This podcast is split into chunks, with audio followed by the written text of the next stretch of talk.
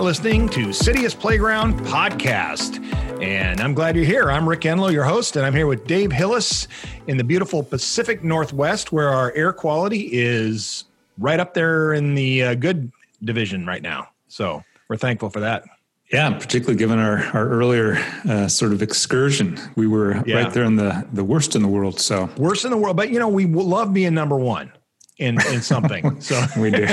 yeah, we lowered our average to raise uh, our whatever, and right. so yeah, it's but we're back, and uh, we do have uh, a special. Um, I guess you know we have all of us have been really you know praying for the folks that are being devastated by uh, the fires, and here we are mm-hmm. sometimes just concerned about the smoke. But uh, we are today uh, looking forward to continuing um, our fall 2020 series, which has been pivoting on the idea of being a reactive uh, leader and talking about reactive uh, and responsive leadership, especially during a time of pandemic. And uh, certainly, uh, that's that's been a curious thing, Dave. Uh, I think originally, say late February, everybody thought, well, we can do this. We'll, uh, you know, we'll we'll sort of you know get reorganized here for a couple months and it'll be great. And now we're 10 11 months into it. Yeah. So, yeah. yeah.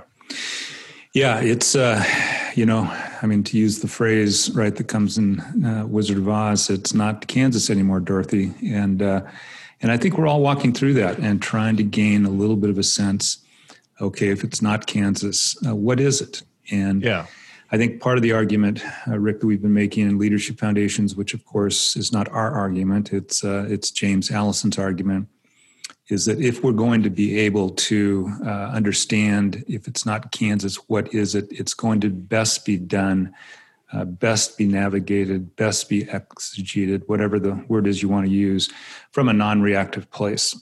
Mm-hmm. Um, yeah. And you know, I think that's counterintuitive. There's a there's a part of you when something like this sweeps over us, it almost feels unnatural uh, not to react, right? Not yeah. to get into a kind of uh, almost fetal position of sorts. And so um, you and I have been having conversations. I know we at the LF Global office have been having conversations of saying, okay, how does it mean, what does it mean to take a breath, uh, to try to gain a wider perspective and gain some sense that whatever the Holy Spirit is going to do and is doing through us, it's going to happen probably more effectively from a non reactive place.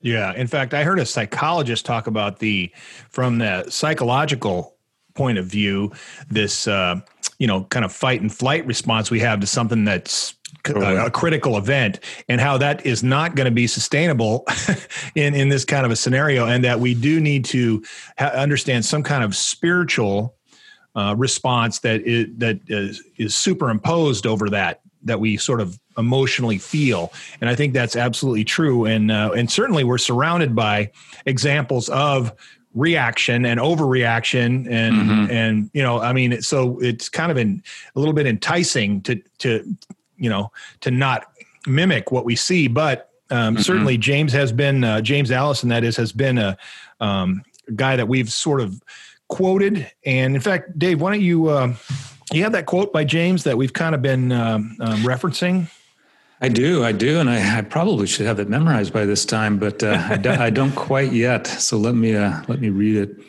Um, and again, it, it's kind of a funny little story, Rick. I uh, James has been a good friend for a lot of years. And uh, when we picked this as our leadership theme, and I think we mentioned this in the last couple podcasts, this, of course, was all pre COVID, pre George Floyd.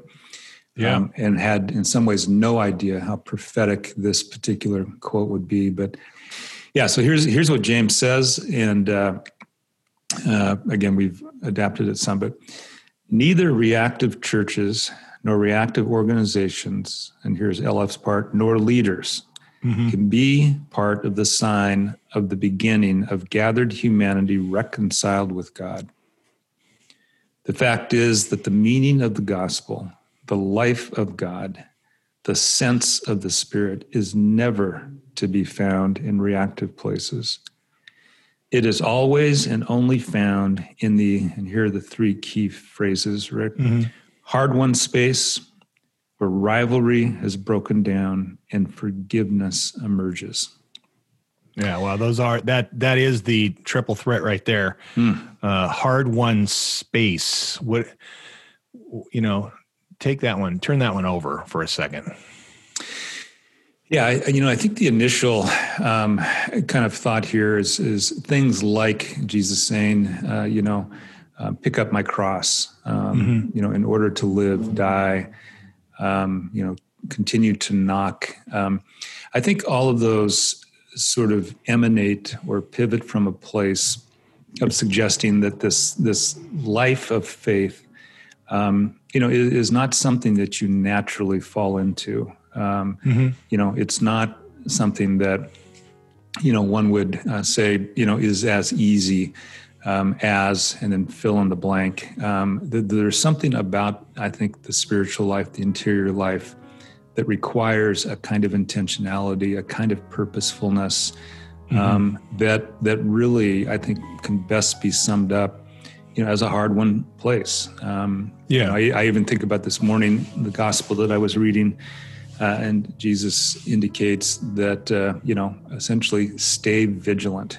And of course, the assumption in him having to say stay vigilant is how easy it is uh, to fall asleep, you know, to, uh, to kind of begin to just go with the flow.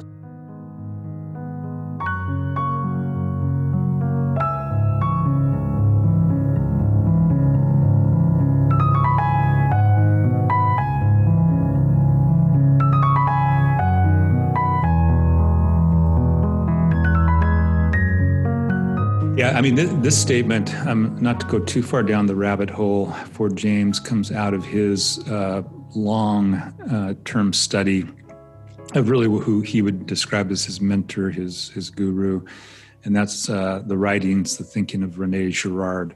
Mm-hmm. Uh, yeah. And we've talked about Girard on this on this podcast before, and, and maybe we can pick him up again because in some ways, I think Rick, if I remember right, uh, Rene Girard was probably one of our first couple uh, podcasts way back now, seven years ago. Yeah, uh, he has he has lasted well. Uh, his his you know thinking, his writing, I think is more relevant than ever. But the basic argument is that we are all mimetic creatures, and we uh, are constituted. We become uh, on the basis of our um, imitation of other people's desires. Mm-hmm. Um, and it really does away with this notion that James oftentimes talks about uh, with regard to the romantic myth that somehow I'm uniquely uh, made. There's nobody like me. We're all mm-hmm. snowflakes. I mean, all that that kind of stuff. and, and, James, and because of Girard, come in and say, ah, not so. Uh, we yeah. Uh, we are uh, imitative creatures, and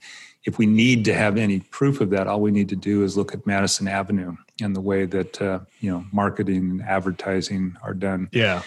But that's all background to say that that what happens in uh, mimesis or imitation is that we begin to rival right with the person mm-hmm. next door. We buy the new car because you know we thought that would maybe give us a one up on our neighbor, and then yeah. she buys a new car, and before we know it, uh, we are in a kind of rivalry with one another. Um, and ultimately, what, what James is going to argue for is that, that what Jesus did on the cross uh, ultimately um, was uh, essentially atone for this rivalry that's always at play in us and, and to give mm-hmm. us a way forward. Um, so it's a, yeah, again, we can talk a lot about this, but that's the general idea. And I think yeah. you're exactly right, Rick, that uh, never, uh, I think, has there been such a time as this where it appears that the covers have kind of been pulled back a bit on these natural, rivalistic uh, sort of uh, ways of relating to one another. And uh, it's, uh, it's, I think it's always there, but it's been a bit frightening to see it in the bright light of day. So. Um, one real quick comment about the forgiveness emerges that's, and we can talk more about this in the future, but it's notable for James that uh, forgiveness is already at play. So, mm-hmm. in other words, um, we don't have to go and, and somehow create it. Um, rather, it's how do you begin to create the conditions, create the culture by which forgiveness that is already there wants to surface, right? Wants to emerge. And that's a mm-hmm. wonderfully, I think, consoling thought. Uh, yeah. And so, yeah, so, you know, historically for leadership foundations, as we've looked at the urbanization of the world, um, you know, in this overwhelming at times sense that there's all kinds of things going on, we have we have further exegeted it in such a way that we think there's four uh, urban realities that surface that leadership foundations are uniquely positioned uh, to do something about. And this, I should add, Rick, and we've talked about this before, uh, is really what the wheel of change then uh, seeks to address. So, the, the four urban issues the first is this idea of, of geography without community. Uh, so, one of the things that the urbanization of the world has done is it's brought the world to our cities. Um, mm-hmm. You know, it's uh, it's remarkable uh, here in a city like Tacoma, uh, where you can uh, within the, the city of Tacoma. I think it's now something like 41 different languages are spoken. Um, you know, you've got all of Southeast Asia to be sure. Uh, you've got uh, the former Soviet Union. I mean, the list goes on and on. And yet, um, here we sit across the street from one another, and we've never been more separated. Um, right? So we have this common geography, uh, but we don't have a sense of community. So, Leadership Foundations again goes about uh, addressing uh, that issue of how do we how do we create that. The second is that we we believe that cities are activity rich but systems poor. Uh, again, our working assumption is that in many ways our cities have been over programatized, um, and so this notion that God spoke to me, or you know, I just got a grant, and the first thing I do is create one more program, one more initiative. Um, doesn't make sense. Uh, rather, what we need to begin to think about doing is how do we begin to build systems that get all of these activities that are already out there uh, working together in a little bit more of a seamless fashion. Uh, the third, which we could again talk and talk and talk about, and there's a lot of different political perspective on this about why this is so, but is the notion that there is this growing and really unsustainable gap between the rich and the poor. Uh, as I think most people probably know, uh, COVID has only exasperated that. Uh, it has been a very good time for the billionaire class. Um, and again, whatever your political take is, uh, we are simply trying to raise the issue. Uh, this is not a sustainable model moving forward. And then the third or the fourth, which is is probably the most corrosive, and this is the thing you hinted at, Rick, is is and we don't even really have very sophisticated language by which to say it, but we just talk about it as us versus them.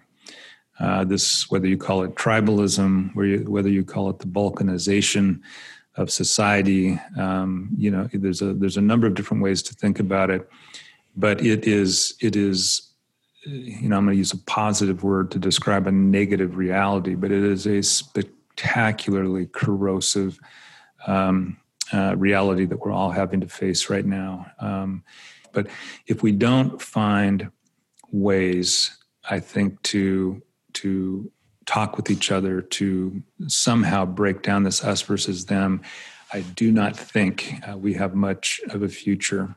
And the one thing I would just say, and this is, I think, a little bit of just Jim uh, Wallis.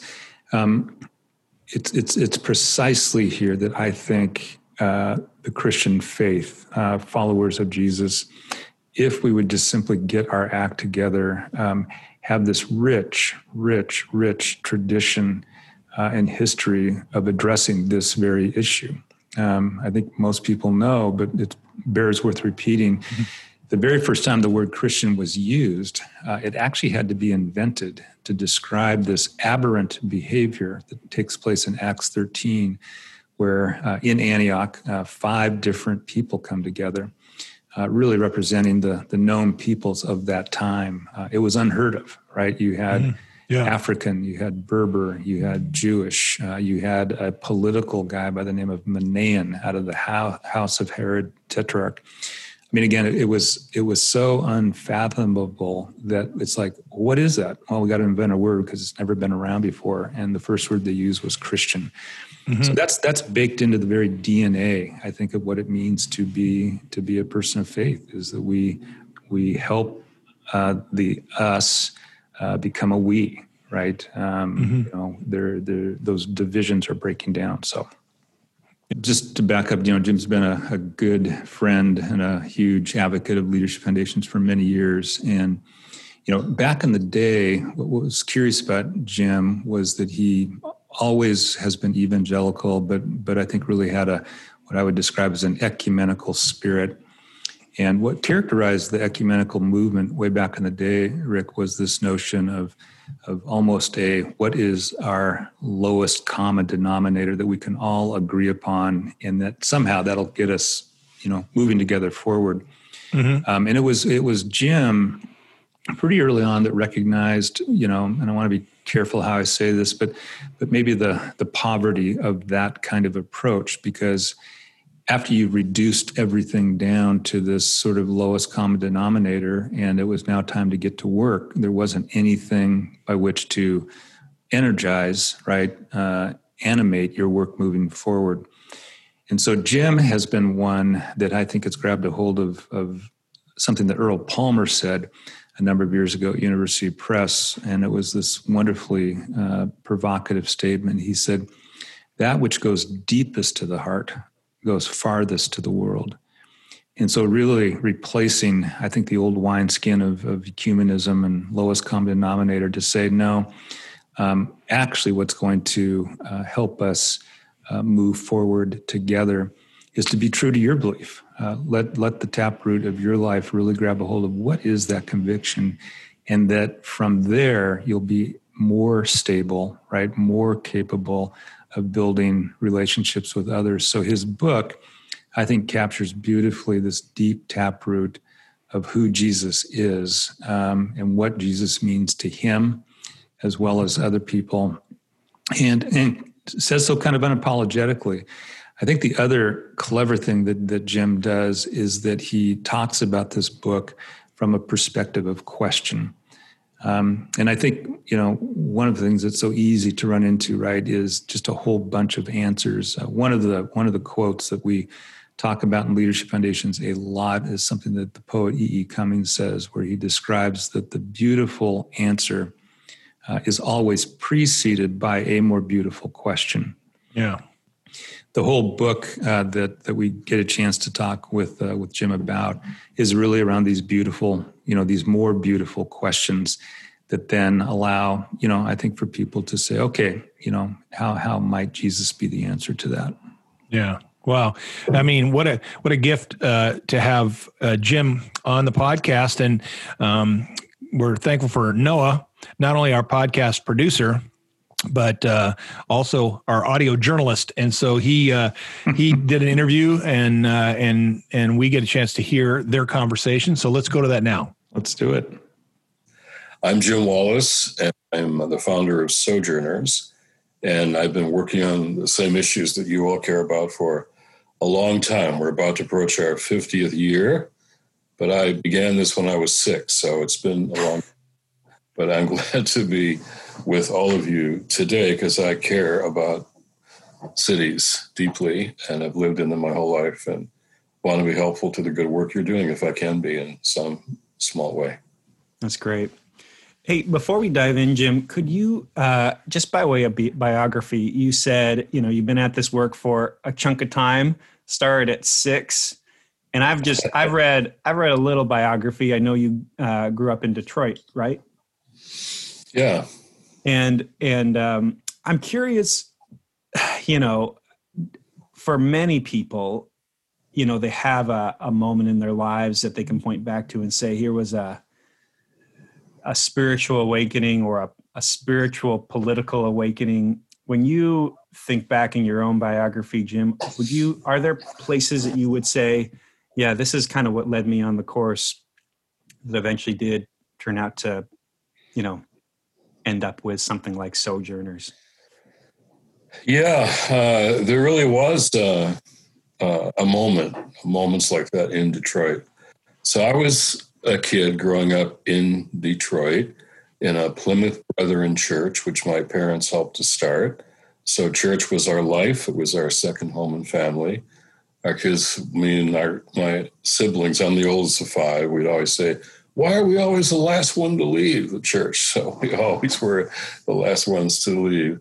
Uh, and uh, my earliest conversion in evangelicals, uh, which which I grew up being one, uh, often have many conversions. And my first one was on a Sunday night when uh, a revival preacher was coming to preach at our chapel, and all the unsaved kids had to sit in the front row because the closer you are to a sermon, the more impact it'll have on your life. I think right. so. That's why the front row is always empty.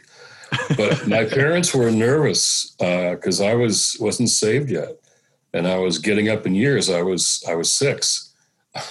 and so they made me sit in the front row, and this preacher looked right at me. It felt like pointing his finger and said, "If if Christ came back tonight, your mommy and daddy would be taken to heaven, and you would be left all by yourself." Got my attention, mm. and I worried as a six-year-old I'd have a five-year-old sister to support my own. And uh, so I asked my mom how to fix this, and she told me not about the wrath of God, but the love of God. That God, mm. God loved me and had a purpose in my life or for my life, and I wanted to join God in whatever my purpose was. So, so I signed up uh, as best I could. But my second conversion uh, experience was probably more shaping, as you asked, the rest of my life, which was when I'm a teenager now in Detroit. Mm-hmm. I'm listening to my city. I'm paying attention. I'm reading the papers. I'm hearing the news. I'm having conversations. And something very big seemed very wrong to me in my city and in the country. But nobody would talk about it in my white church and mm-hmm. white school and white neighborhood uh, why did we seem to be living so differently than people in black Detroit? Why was life uh, so different in black and white Detroit from what I was hearing and reading and and uh, starting to pay attention to? And they wouldn't answer my questions. They just wouldn't answer my questions. They say, You're too young to ask those questions. When you get older, you'll understand. Or we don't know why, but it's always been that way. Uh, but the only honest answer I got was, son, if, if you keep asking these questions, you're going to get in lots of trouble. And that proved to be true. Uh, hmm. anybody who was hungry um, or uh, was in jail or uh, or or or was was uh, had issues with police. I, didn't I didn't know any of those things. My world wasn't like that. So I tell young people uh, always trust your questions and follow them to wherever they take you.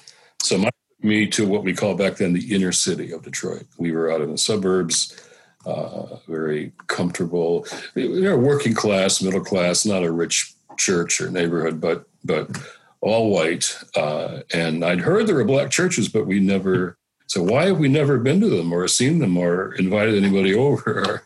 Yeah uh, and I couldn't get answers. So I went to the city to find my answers. And I went to, there were black Plymouth Brethren churches, and Bill Pannell, whose name you might know was the sure, yeah. Fuller Seminary, was this young, young Turk, you know, this young black leader. And he and others took me in, and I had various questions, and they began to answer my questions. He was a mentor for me early on. And I, and I took jobs uh, alongside. I needed money for college, so I needed a job, jobs, different jobs. So I was, I went into the city to take jobs alongside young black men like me, or a little older even. But I was making money for college, and they were feeding their families. But that began to open up a whole new world for me of listening. Mm. People who were working alongside me in factories and different places. Then I got a job at Detroit Edison Company as a janitor downtown, drove in every day. And I liked that because I get to move heavy desks around and I like moving heavy desks. I was young and strong. to work out, and so I thought uh, this would be cool. And and I met this young guy named Butch, who was also a janitor, and we got put on the heavy desks.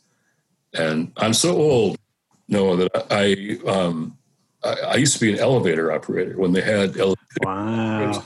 I've heard of such things. I've seen them in movies. Little, little thing you sit on, and and uh, and so when the elevator operators, are always old guys, when they got sick or on vacation, uh, Butch and I would be thrown into the elevators to ride. Now, when you're an elevator operator, you get a morning break and an afternoon break because your head would spin. And so I, on my breaks, went into his elevator, would ride up and down with him, and we just talk and talk and talk. On his breaks, he'd come in and ride up and down with me, and we talked and talked and talked. And I realized that while Butch and I were born in the same city, that we lived in different countries in Detroit. Mm. The epiphany moment for me was when he brought me home for dinner one night to meet his mother. His father had passed, so he was the breadwinner and his siblings. And so I met his mother. Like my mother, she wasn't political, and she was just worried about her kids, like my mom was uh, and worried about the ideas of, of her young son. And my mom was worried too as I was learning all this stuff. But we got talking about the police. You remember the so called riot, the uprising in Detroit, 1967. This is before that. But the Kerner report, which described why that happened in Detroit and Newark, always said there was a policing incident that begins such a such a such an arrest. Mm-hmm. Asked her about the police. She said this. She said, "Well, yeah, this my I could tell stories. My husband, uh, my father, my grandfather, and and some of us too as women, we can tell a lot of stories." So I tell my kids. She said, "I tell my kids, if you ever get lost and can't find your way home, and you see a policeman, duck under a stairwell." hide behind a building, wait till he passes, and then find your way home. When mm. she hmm. said that, my mother's words to her five kids echoed in my head. It says, it says uh, visual as I right now just telling you I can feel that moment. And my mother would say you ever lost? Can't find your way home. Look for a policeman. Right. He's your friend. He'll take you by the hand and bring you home. Uh, those are epiphanies, and that was one of first. And um, they change your way of thinking, your worldview, your uh, your your sense of who you are and where you are and what the world is like around you. It's relationships. I've learned more about the world from being places I was never supposed to be, with people I was never supposed to meet, or know or talk to. So, Detroit, that's where it happened.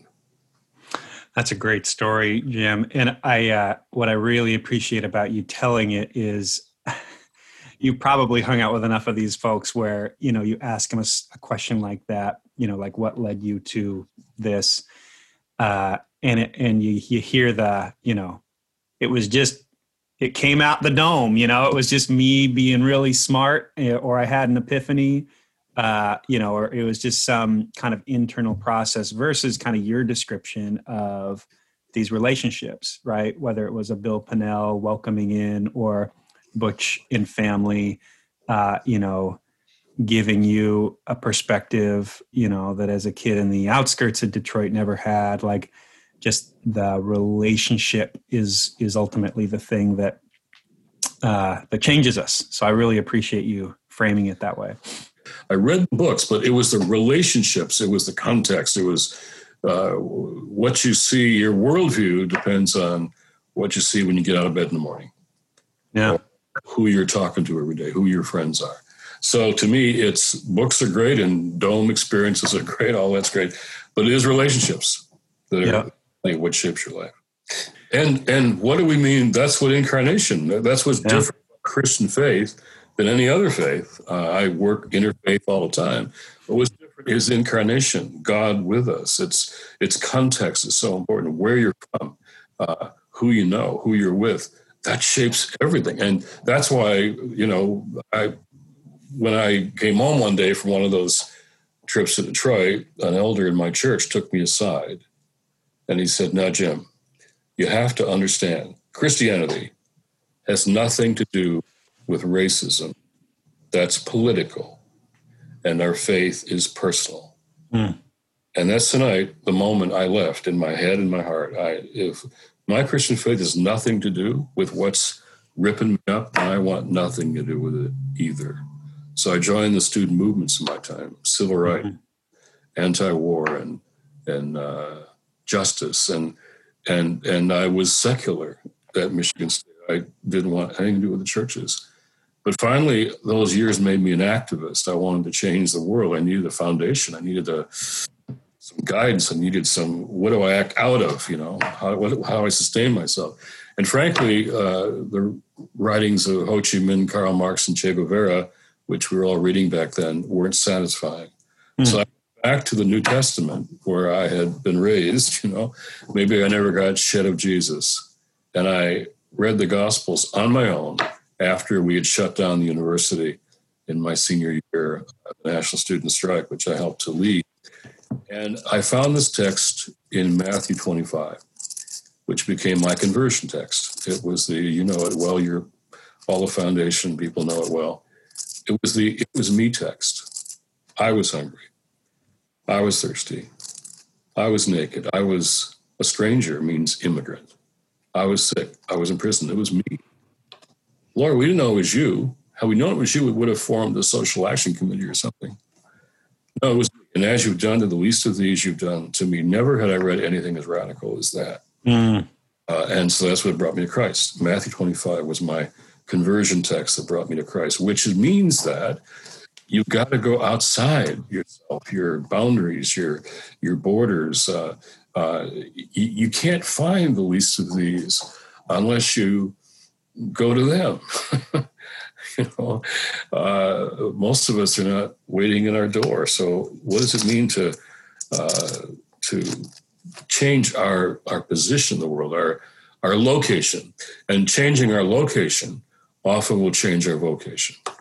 So that's a great, that's really well said. And a real good frame of the incarnation, right? Is seeing God in, you know, in the face of the victim. Yep. I think, and, and in the, the going too, right?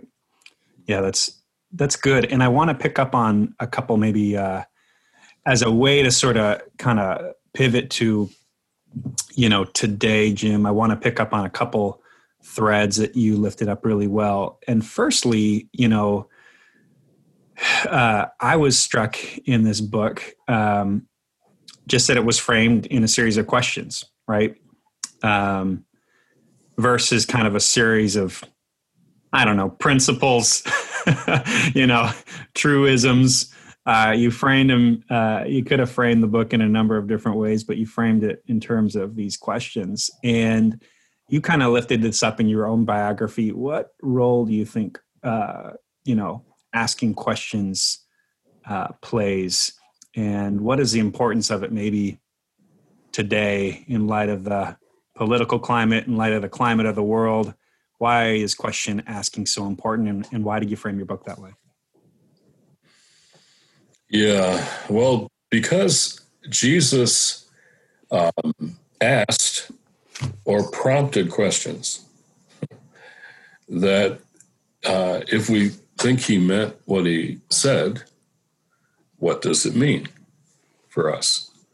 Uh, and these questions interrogate uh, the depth of everything mm. in our lives, in our society, uh, and and they take us deeper. It's uh, I often say, don't go left, don't go right, go deeper. what does it mean to to go deeper into Jesus and his questions, what he's asking? Um, and back to Detroit. I, I, have been reading your stuff, and this playground thing that you guys talk about, yep, is really cool. And I've got a story about about my mom back in Detroit and about playgrounds because this really relates to what you're doing. So, my mom, uh, my parents started this Brethren Church, and and she always said, "There's two things you got to do: just two things you got to always do. If if on a playground, no one's playing with, if there's kids on a playground, no one's playing with. If some kid's out there and no one's playing with that kid, you play with them. Mm. And if I see a playground where you're there and some kid's just out by himself, no one's playing with him, you're in trouble. You play with that kid. Second, if there's a bully on the playground, you be the one to stand up to him.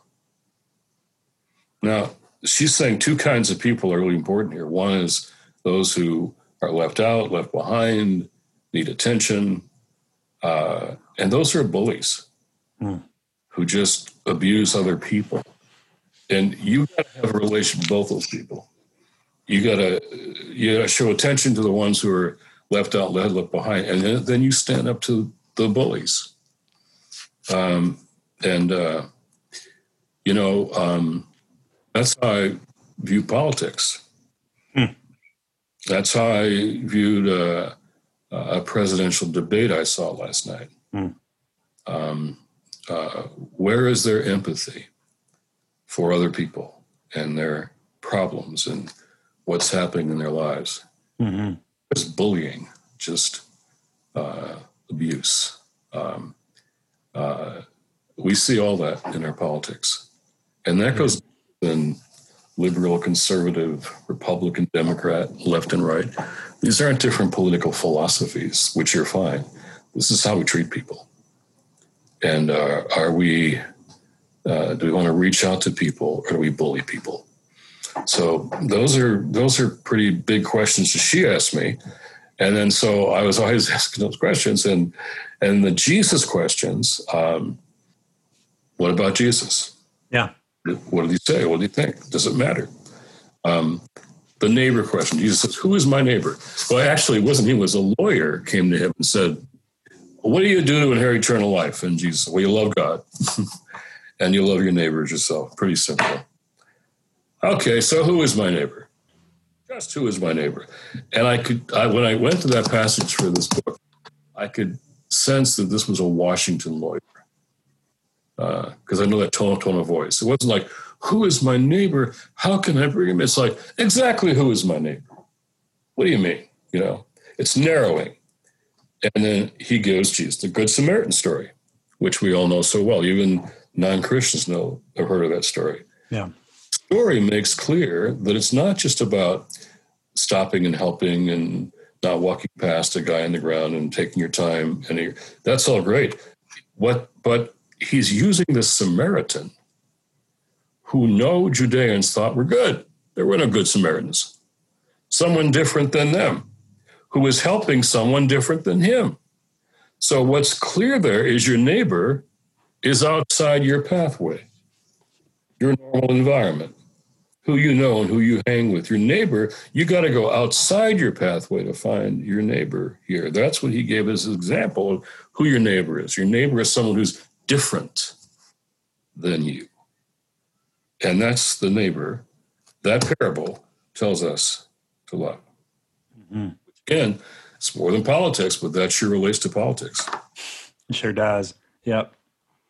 You know, um, the the question that I was thinking about a lot and I'd love to hear uh, you, you brought up even the bully question on the playground, right? That's why the playground is such a good metaphor. It's the whole world, all of politics. Yeah. Don't go, don't look further than the playground. Um, dealing with the bully and uh, uh, issues of power, and how do you how do you engage uh, abuses of power? Um, I think that's a it's a real rife question right now. I think for a lot of us that see that in the US and the world, right? It's nothing new. And yet I do think there are people that are asking, you know, how do you how do you do that? How do you engage the bully, you know, without becoming a bully? How do you how do you get at the power question and continue to lift up this person Jesus who who seemed to be able to you know address issues of power but ultimately was uh, a victim of it right in in being crucified and there is this growing sense i don't know if you feel this as well where it's like you know peace doesn't work or uh, nonviolence, you know, screw it.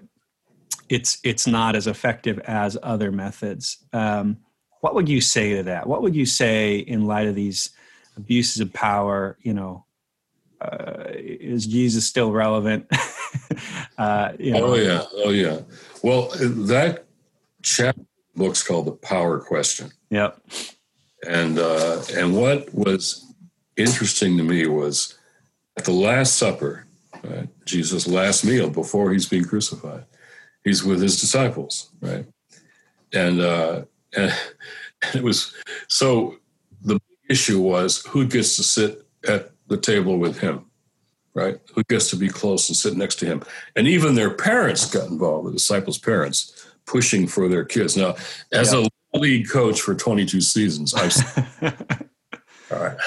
so, so uh, uh, Jesus says, "Well, you know how it is with Gentiles, um, who lord it over the people. That's about power. They lord it over the people. It's about winning and losing, and and who's in charge, and and who's taken care of. It's about power. It's about serving themselves." But it won't be that way. We we're going to do this differently. It won't be that way with you. We're gonna we're gonna say the leader is the one who's the servant of everybody else, and and is taking care of everybody else, and and that's where we get the idea of public service. Right? So right. wonder what does that mean? Most of your people in the Leadership Foundation are they're doing this because they want to be uh, in service to their communities and different they're there are all kinds of different roles and vocations and jobs serve that's why you exist right and he and they just weren't getting it um, well i want to be here and i want to be, be there he says, well let me show you what i mean and he washes their feet he washes their feet here's what i mean by leadership or by power we're going to I'm gonna let me wash your feet. So this is again so much deeper than politics, but this is what it means uh, to serve. I mean, the leader is the one who, in a disaster or a dangerous situation, finds the way out for everybody, and then is the last one in line. Mm. Um, not who's also so. You look at leaders and say, are they serving anybody but themselves? You know, what is this idea, the Catholic notion of the common good? What does that mean? Uh, the playground. Yeah, you know, not not not just am I doing well in the playground, or am I in charge in the playground, or am I the one who's getting all the attention? Am I? No, it's is the playground safe for people, or does it make them afraid? Mm-hmm. So that's everything to do with leadership as servanthood, which is a nice phrase, but that is so relevant now to our to our public life, our faith in public life. What who's who's serving uh, the common good, the playground, the other people, and who's just really there for themselves. Yeah, and it's a it's a it's a vulnerable uh, place to put yourself in the place of a leader, especially when there's bullies involved, right? Um, you know, the I think something that I heard you say that I really connect with and agree with, but also just recognize, you know, it ain't easy. Is you know putting yourself is trying to find a way for everybody, you know, a way out for everybody, and that includes that includes the bully, right? You know, or recognizing the humanity in the bully. Um, that's not easy. Um, and and you can imagine, you know, Jesus, you know, deciding to, uh, you know, take that radical move of washing feet amidst a power play, right? like, uh, you know, the power play especially when you think about that you know it's like oh geez do i actually put myself in this really vulnerable place uh, and you know i think it's a pretty you know in framed that way it's like servanthood is not just sort of a good christian thing to do it's um it's a really courageous act right and then he went to a cross yeah Following that, he went to a cross. And the cross and the resurrection are the core of our social strategy. this isn't just personal atonement, it's all of that. But it's this is the way we do it. When you celebrate, uh, I love doing Eucharist. So when you're breaking the bread and mm-hmm. sharing it, it's like, this is the way Jesus wants to do this again and again. Do this, yeah. do, do this. Uh, this is how we do it, he's saying. This is our strategy. This is what we mean by by by by uh, for God so loved the world. This is how we love the world. This is the way we we we do things, and that's rooted in the first chapter of the first book of the Bible in Genesis, what I call the image question. Mm-hmm. 126, it says, We're all made in the image and likeness of God. No exceptions. All of humanity, all human beings are made in the image of God. And that's the foundational point for people of faith in politics. Is this affirming and allowing the flourishing of the image of God, or this is degrading and and and and hurting and, and dividing us. There's there uh, uh, loving your neighbor with no exceptions, and you know um, uh, I heard a debate last night where one of the candidates wouldn't condemn white supremacy. Now, white supremacy is anti-God. Mm. Racism is anti-Christ.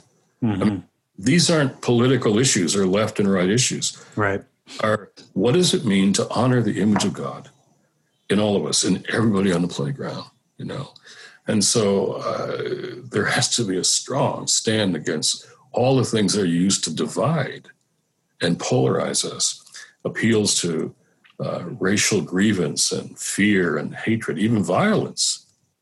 This is this is I'm doing. We're doing at Sojourners with Barbara Williams and the National African American Clergy Network. We're doing voter protection, voter protection in nine states, where plans are underway to deliberately suppress voters based on their skin color. That's not rhetoric, that's a plan. I could lay it out for you. That's a plan. They want to suppress black voters. Uh, and I'm, I've told secretaries of state who are running elections, we're in this, we call it lawyers and collars, clergy with lawyers at the polling places, clergy with the lawyers, uh, to protect the image of God. And voter suppression is throwing away Imago Dei. So, what does it mean to say we believe in God? If we don't apply it, it's got to be applied to where the image of God is being threatened. Uh, racial policing is a threat to the image of God. Uh, systematic racism in any of our systems, all our systems. It, it's not just uh, a political issue. It, it, it's, it's an image of God issue.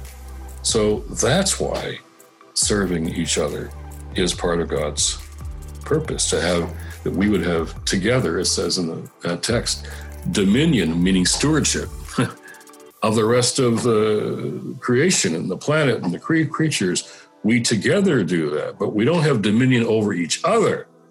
To have dominion over each other and try and do that when when white people accept a system that is dominion over people of color, that's a violation of the first chapter in the first book of the Bible. That's why issues for us are theological and not just political.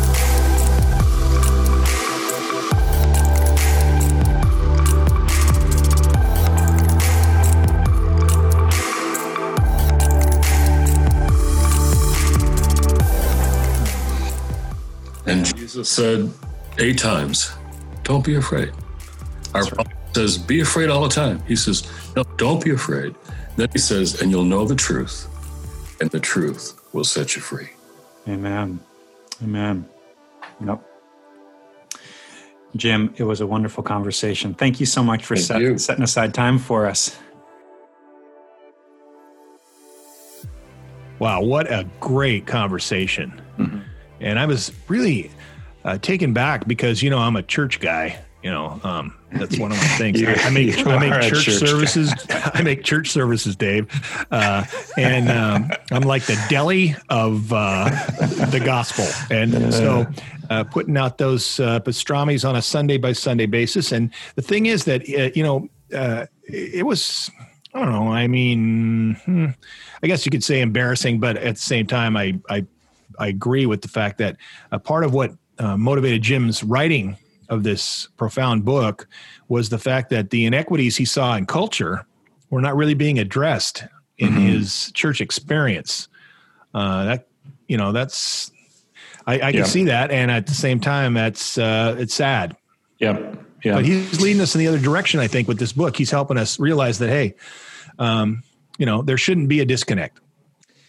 Yeah, I, you know, I think, um, and Rick, you're probably this way. I know I'm this way uh, but I'll add to describe Jim this way from a line in uh, Robert Frost's poem uh, where he's he's kind of talking about his sort of cantankerous uh, self, and he said, "Well, he said I, I, say it this way: I have a lover's quarrel with the world."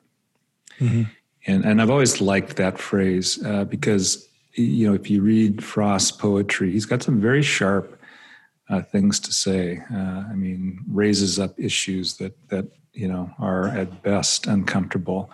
Mm-hmm. Um, but you, when you sit with this poetry for long enough, you realize it. It sort of emanates from this. Uh, I think this deep, uh, abiding love for the world, and I think that's Jim and his relationship to the church. Um, yeah, you know, I think he has had a lover's quarrel, and uh, when you talk with Jim, um, you know, sharp things to say for sure. I mean, I think a prophetic quality would not be an overstatement about who he is, uh, but he he he loves the church and, yeah. and believes Jesus's words about the church.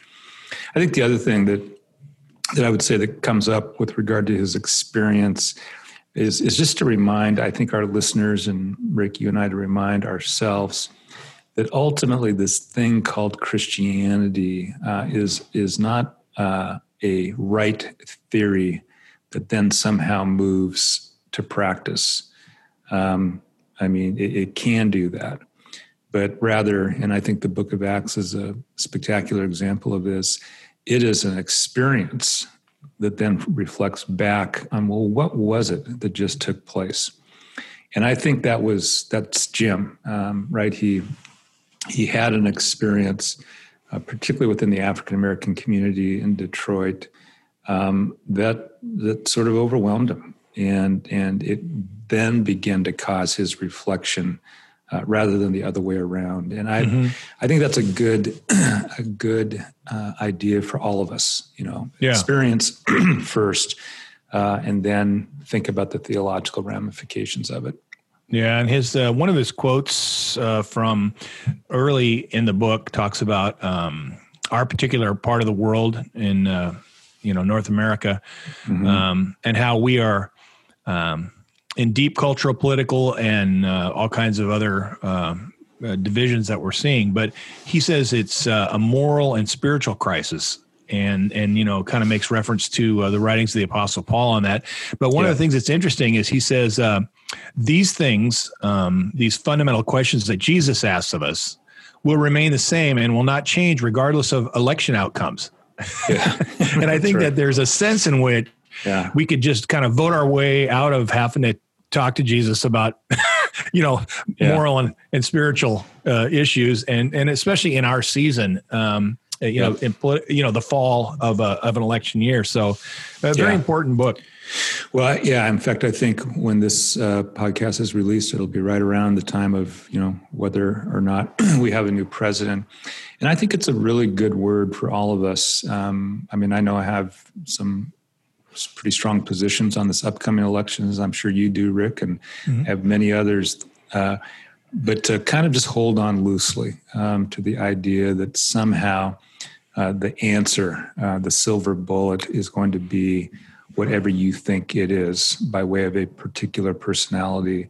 Um, it's it's a much larger, uh, it, it's a much more transcendent reality that we are uh, in the midst of, and it's going to have much more to do as opposed to one person or one party.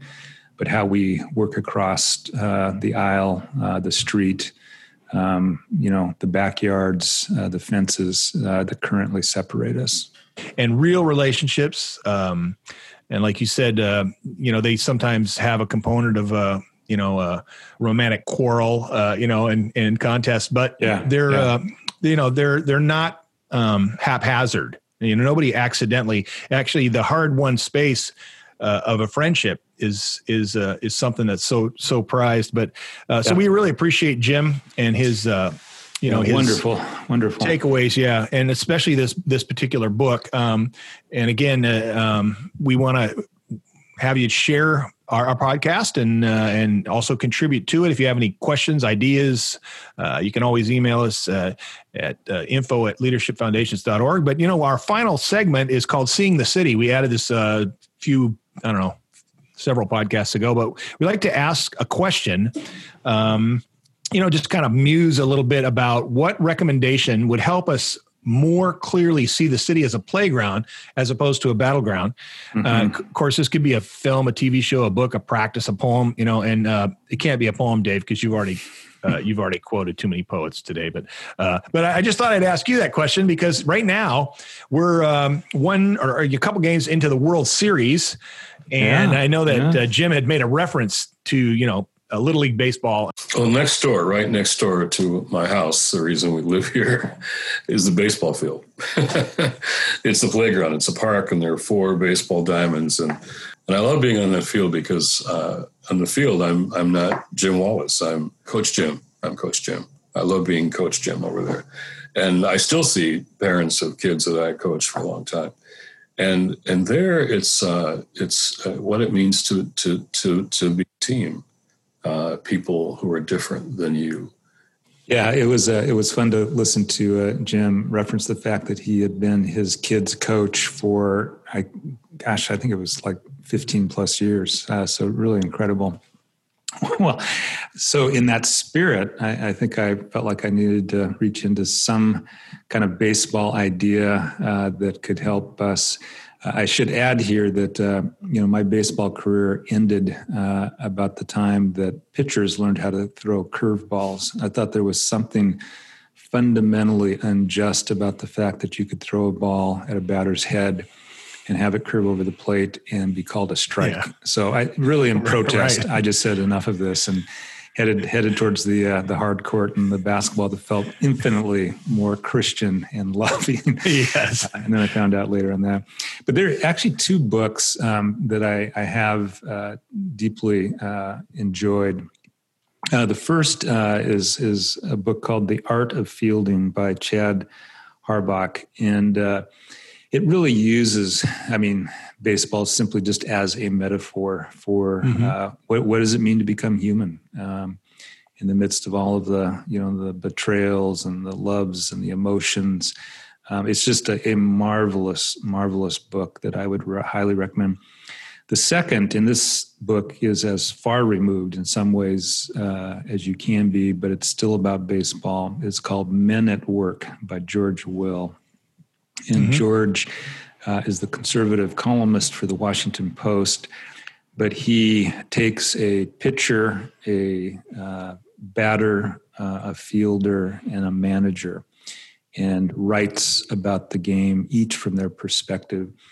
And in particular, I think that book, uh, Rick, for me, was uh, the recognition that uh, depending on what position you have, um, the whole game changes. I mean, Tony La Russa, who's the manager that he uh, talks about, um, is very different uh, than uh, Cal Ripken, who is the fielder that he talks about. And I think I've always walked away going, okay, I'm seeing the city, but then to ask the almost existential question, but what position today? Is it executive director of said nonprofit? is it a family member uh, of the Hillises? Uh, is it now, in my case, grandfather? Um, and that position, I think, determines a lot of how well we see. So, both those books, uh, The Art of Fielding and Men at Work, I would highly recommend. Thanks, Dave. Yeah, those are good recommendations and uh, super timely for uh, for the time of year when we, uh, uh, at least in our part of the world, uh, are sort of prohibited from being in the field because of the weather, and we're just better off reading about the game right during this time. So, hey, thanks. Have a have a great rest of your day, rest of your week, and uh, again, uh, um, let us know uh, any of your thoughts, and we look forward to uh, our next podcast together on City as Playground. See you, Dave. You too, Rick.